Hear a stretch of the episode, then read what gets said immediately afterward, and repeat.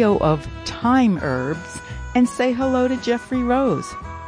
I visited the Agriculture Day in May and I found Wayne County Master Gardener Coordinator Diane Diefendorfer who highlighted some participation activities. All of that coming up on today's Farm and Country. But first, news headlines from NPR.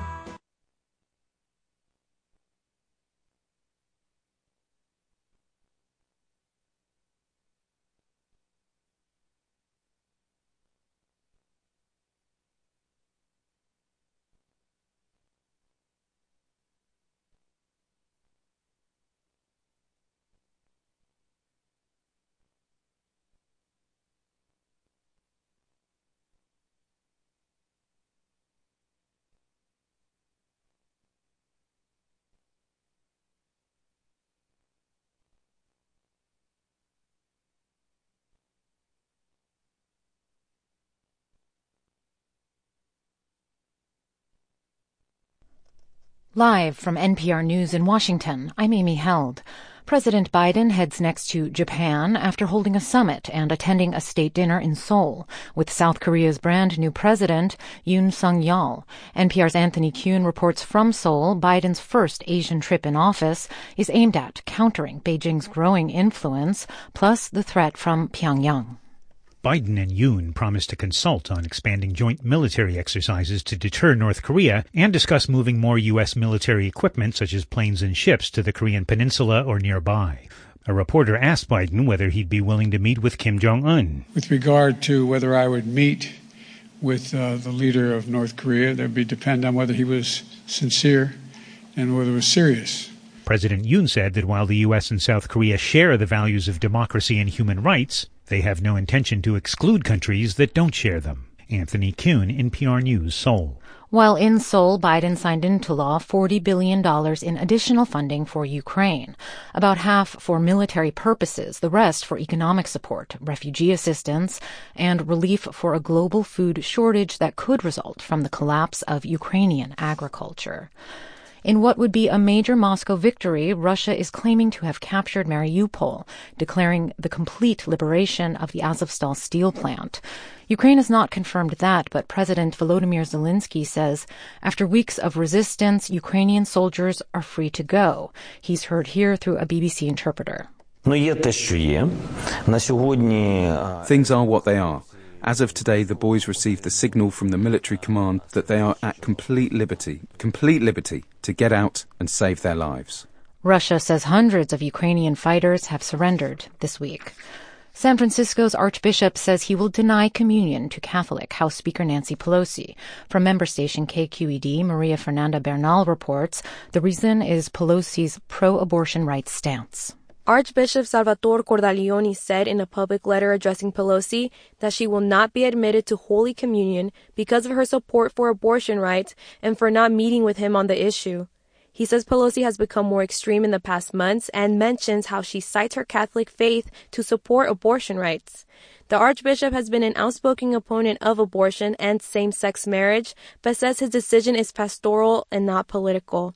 His letter comes as the U.S. Supreme Court is expecting to make a decision of the legality of abortion in the next coming weeks. For NPR News, I am Maria Fernanda Bernal. More than eight years of a conservative coalition in Australia is coming to an end. Prime Minister Scott Morrison has conceded defeat in today's national election, congratulating incoming Prime Minister Anthony Albanese. The Labour leader now says he wants to unite the country. You're listening to NPR News. Support comes from Van Gorder's Furniture, featuring lodge and Adirondack styles as well as rustic collections. With showrooms at Lake Wallenpaupack, downtown Honesdale, and Milford, PA. Van Gorder's Furniture brings the outdoors inside. VanGorders.com.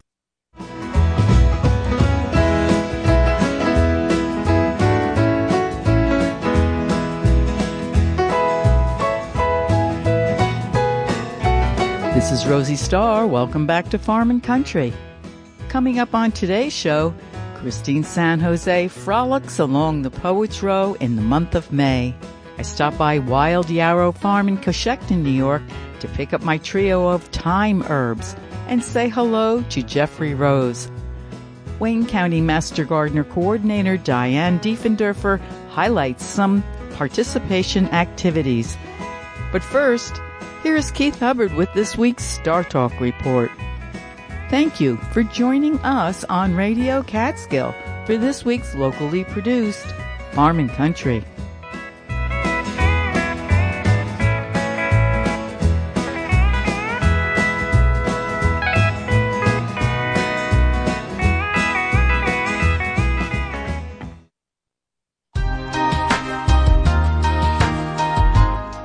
For Farm and Country, I'm Keith Hubbard, and this is Star Talk. The five planets that have been known since antiquity Mercury, Venus, Mars, Jupiter, and Saturn are named after Roman deities.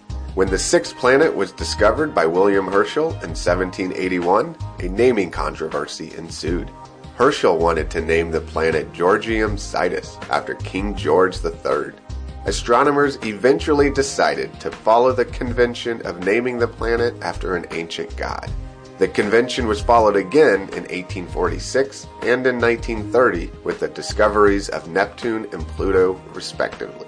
While the planets are named after Roman gods, the moons are named after characters associated with the equivalent Greek gods of the planets.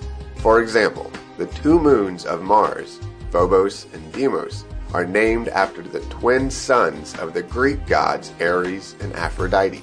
This is the naming convention for every planet but Uranus. The moons of Uranus are named after characters from works by Shakespeare and the poet Alexander Pope. Even the surface features on Uranus's moons are named after places in Shakespeare's works.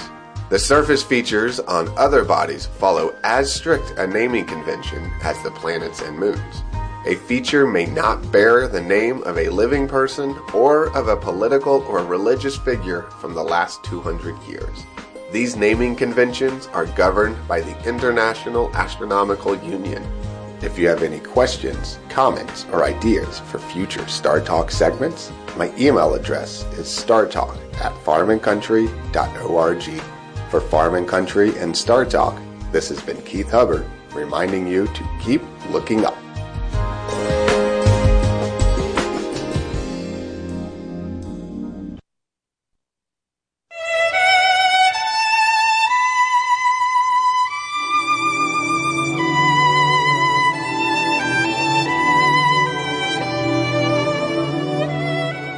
For WJFF and Farm and Country, this is Christine San Jose. I know what's going on along the Poets' Row today. Now is the month of Maying. Huh, who said that? Well, Shakespeare, of course. So here we go. Oh, one thing I should say. When I say fala, you know, this really is a song. And so when I'm just going to say fala, but you have to imagine and feel free to do your own falas, that I'm actually going fa la la la la la fa la la la la, with any number of falalas. Enjoy yourself with it. William Shakespeare. Now is the month of Maying, when merry lads are playing fa la, each with his bonny lass upon the greeny grass, fa la la la. The spring, clad all in gladness, doth laugh at winter's sadness, fa la. And to the bagpipe sound the nymphs tread out their ground, fa la. Why then, why sit we musing, youth's sweet delight refusing, fa la? Say, dainty nymphs, and speak, shall we play barley break? Fa la la la, la la. Hope you did lots of fa la ling out there. I've no idea what playing barley break is, but it's fun. So, now, through the kindness of Highlights for Children, we have a realistic view of May. And this is what Marshall has to say. The sound of rain. A tip, a slap, a dash, a smash, thunder and lightning so high in the sky. Oh my, oh my, do not cry. A crack, a pop, a shatter. No matter. A sprinkle, a tinkle, rain. And now here is a May poem to conjure with by the master Gerard Manley Hopkins. It's called Ash Boughs. And you know, don't worry if you don't get every word of it and how they fit together. You really have to read Gerard Manley Hopkins several times and say it to yourself before you kind of get it. And even then you probably don't get the whole thing. But just, you know, open up to it and enjoy. Ash Boughs by Gerard Manley Hopkins. Not of all my eyes see wandering on the world is anything a milk to the mind so, so sighs deep poetry to it, as a tree whose boughs break the sky. Say it is ash boughs, whether on a December day, unfurled fast, or they clammyish lash-tender combs creep apart wide and new nestle at heaven most high. They touch heaven, tabor on it, hover on it, here, there hurled, with talons sweep the smouldering enormous winter welkin.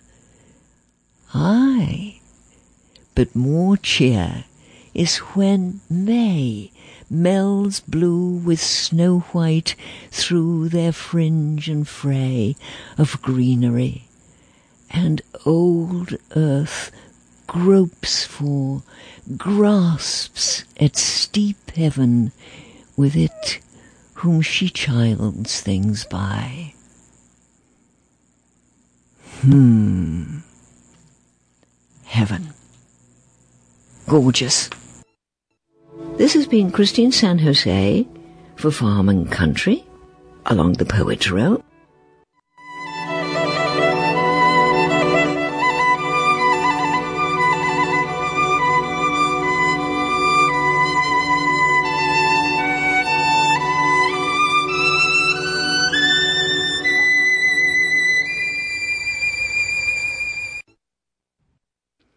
This is Rosie Starr. It's that time of the year when the frost date passes and our eager hands are hungry for feeling warm soil.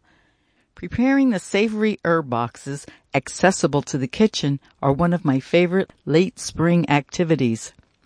So I stopped by one of my reliable sources of transplants, Wild Yarrow Farm in Cochecton, New York, to pick up a trio of English, German, and French thyme. Owner Jeffrey Rose was there to greet me. Hi, Rosie. My name is Jeffrey Rose. I have Wild Yarrow Farm here in Cochecton. And uh, yes, di- diverse is a key word around here. Uh, diversity is really important to us. We have a wide selection of tomatoes and peppers, medicinal and culinary herbs. We have dye plants, all kinds of things for the garden, as well as perennials that you're here for today.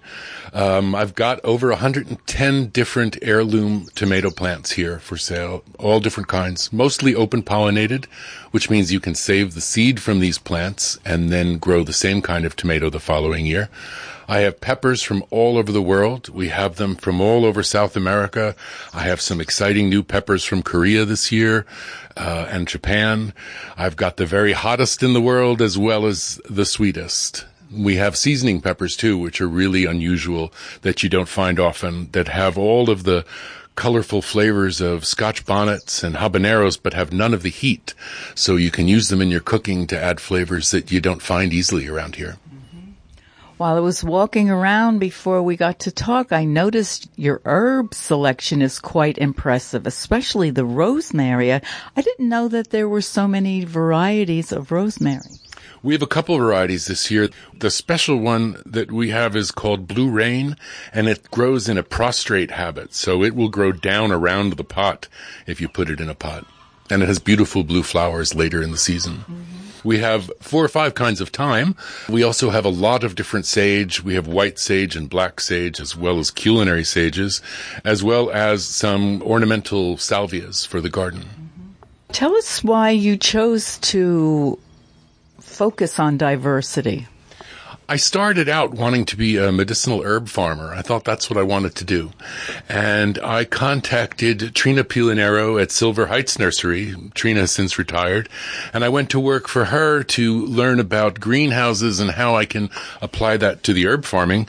And I ended up learning so much from her and exploring the diversity of the garden with her that I decided when she retired to establish my own farm here. Yes, Trina was over in Cochecton and you're just not very far away. Tell us where you are. I'm, as I said, in Cochecton, in East Cochecton, right near the Delaware River on New Turnpike Road, 321 New Turnpike Road in Cochecton. Mm-hmm. And you're on this lovely property with an old barn. What is this place? This is my home. That's our house right over there. It was built in 1870 and, uh, the barn was built probably around the same time. We have about 35 acres here. Mm-hmm. You're very much part of the history of this area. What are the challenges that you're facing right now? One thing is the the weather is always a challenge and it was a very cool kind of wet and then alternately dry and warm and then cold again spring. So things were a little delayed this year. We're having a hard time pushing some things out. It took us a while to get things to where they could come outside and so that we would have room to plant more things.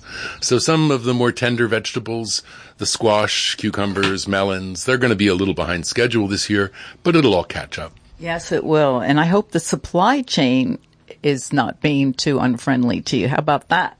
Yeah, we're experiencing that just like everyone. I've been unable to get tags for my tag printer and we have over 40,000 plants here that need tagging. So customers are going to have to be understanding and fill out, write out their own tag with a Sharpie because we just can't do them all by hand. Well, that's interactive fun. I uh, uh, think that would be nice for people to show up and be able to do that. Is there anything else you'd like to talk about? I'd just like to encourage people to get outside, get in your garden, plant some vegetables. It's not hard to do. I, the, the one thing I, I hate hearing people say, oh, I have a black thumb. Nobody's got a black thumb. We've all got a green thumb. You just got to try it. Just get out there, plant as many different things as you can. Again, it, diversity is the key. Yes, I have to agree. Get your hands in the soil and then observe what works, what doesn't work. It's, so what if it's not all successful? Think of it as a science experiment. That's absolutely true. I tell people if you get a 75% return in your garden of, a, of good success, that's a success. Don't expect every single thing you plant to turn out just like it was when you Googled it on the internet. It's going to be different. Try different things, find out what works in your garden, and then pursue those things. Well, thank you so much for taking the time to speak with us. I hear another customer has just approached, so I won't take any more of your time. Thank you very much, Rosie. It's been a pleasure speaking with you. Thank you. WildYarrowFarm.net has contact information and hours of operation. As I was leaving Wild Yarrow Farm, I noticed a lovely apple tree in blossom, and it was humming with the irresistible sound of buzzing bumblebees. For Farm and Country, this is Rosie Starr.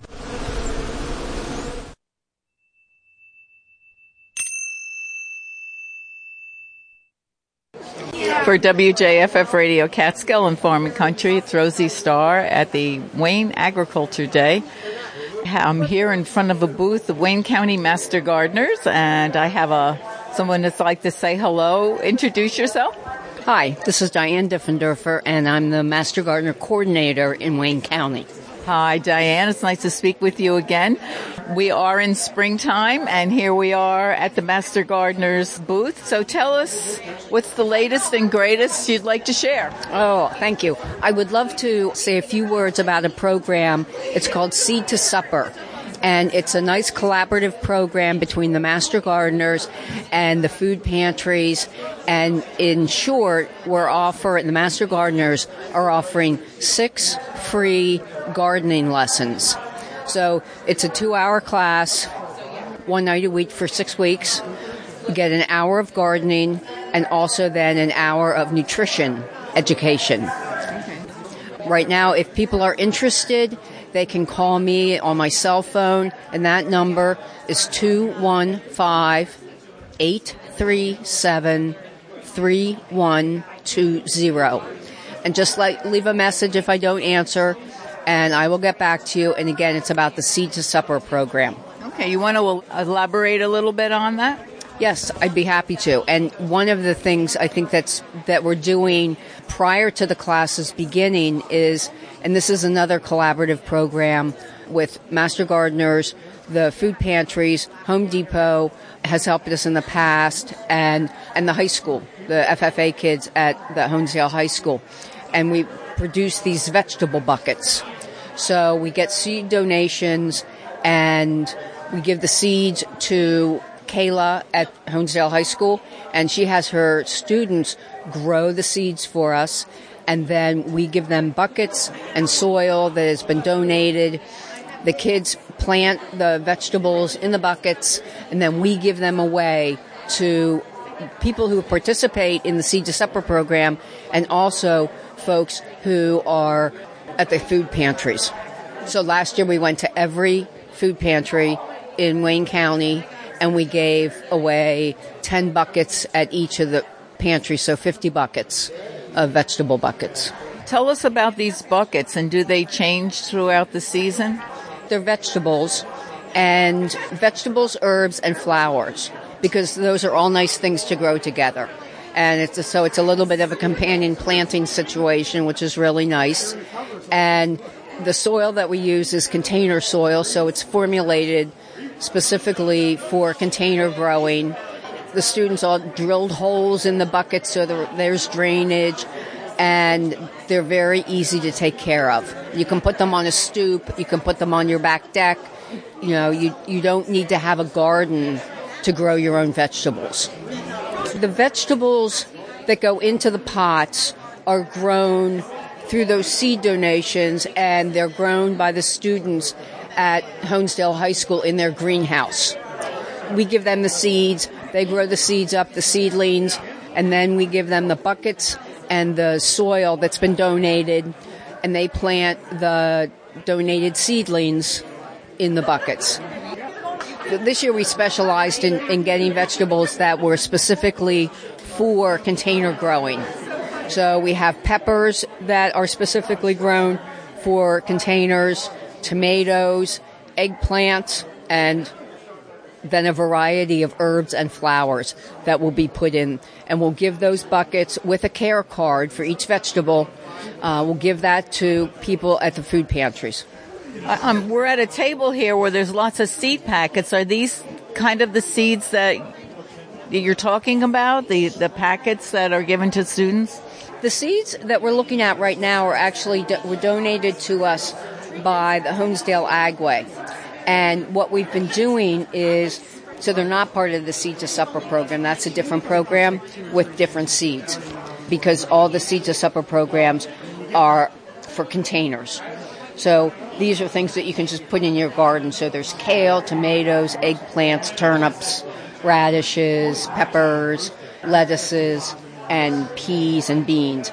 And these we give away. Like I'll give a bunch to the cooperage and they'll put them out and, and folks that go to the cooperage for various events can uh, pick up some seed packets and they're actually attached to a card that introduces the Master Gardener program and they can uh, has contact information on it.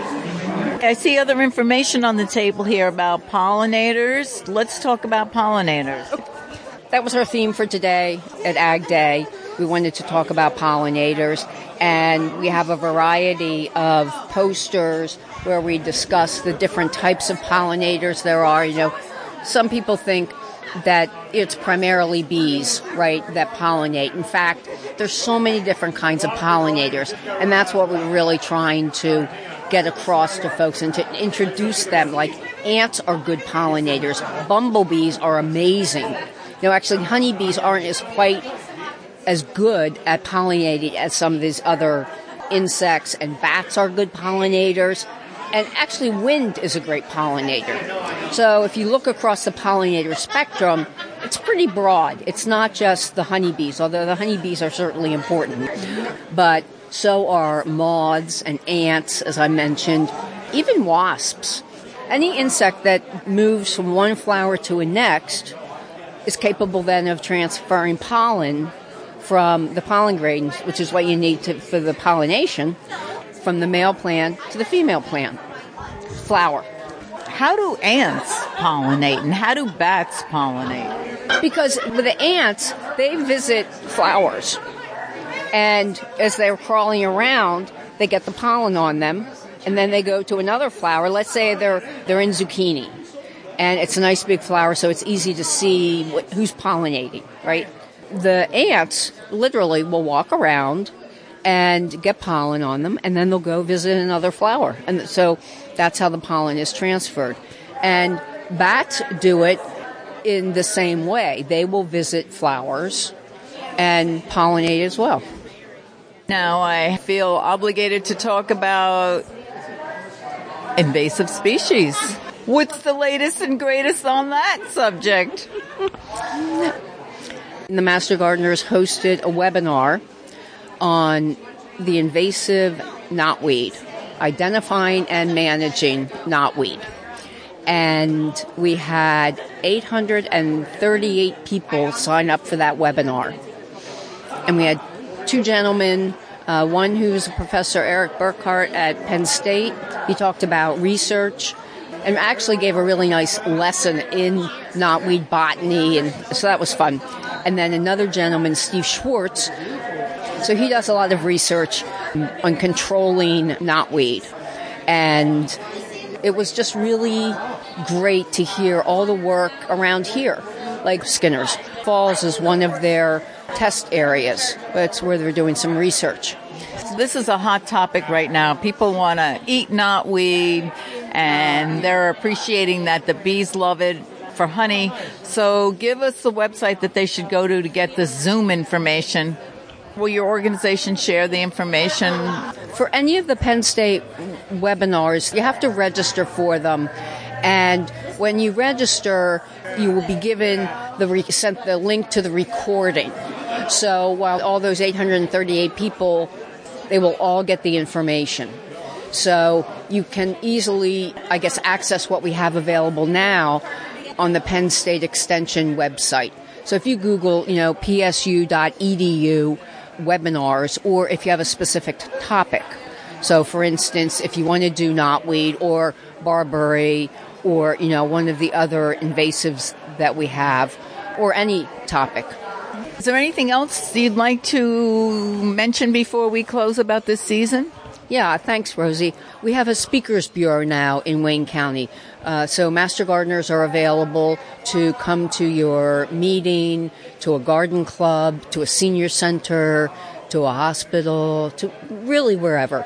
We have a speakers bureau and we have a list now available of all the topics that we cover. And some of those topics include composting. We have a great person that talks about ticks and Lyme disease, uh, raised bed gardening, introduction to vegetable gardening, spotted lanternfly is a big one too, organic gardening, edible landscaping. So we have a nice variety. If you're interested in that, again, you can call me. My cell phone is 215 837 3120. Thank you so much for taking the time to speak with us. You're welcome. For WJFF Radio Catskill and Farm and Country, it's Rosie Starr at the Wayne Agriculture Day.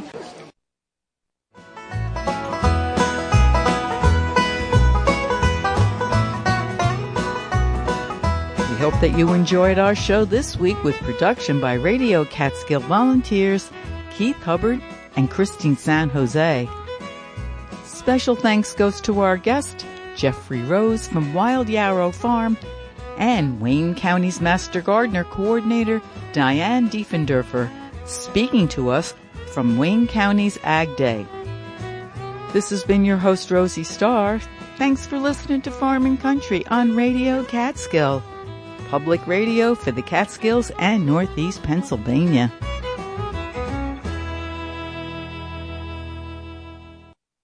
Support for Farm and Country comes from Damascus Citizens for Sustainability, a community supported, science based nonprofit taking legal actions, providing tools for action, and raising awareness of fracking damage since 2008 proactively protecting public health in the Delaware River Basin and beyond. DamascusCitizens.org. The Delaware Company presents the first annual Festival of the Founding Fish, Upper Delaware Shad Fest. Friday, May 20th to Sunday, May 22nd, along the Upper Delaware River from Port Jervis to Hancock, New York. Highlights include Melissa Gilbert book signing, opening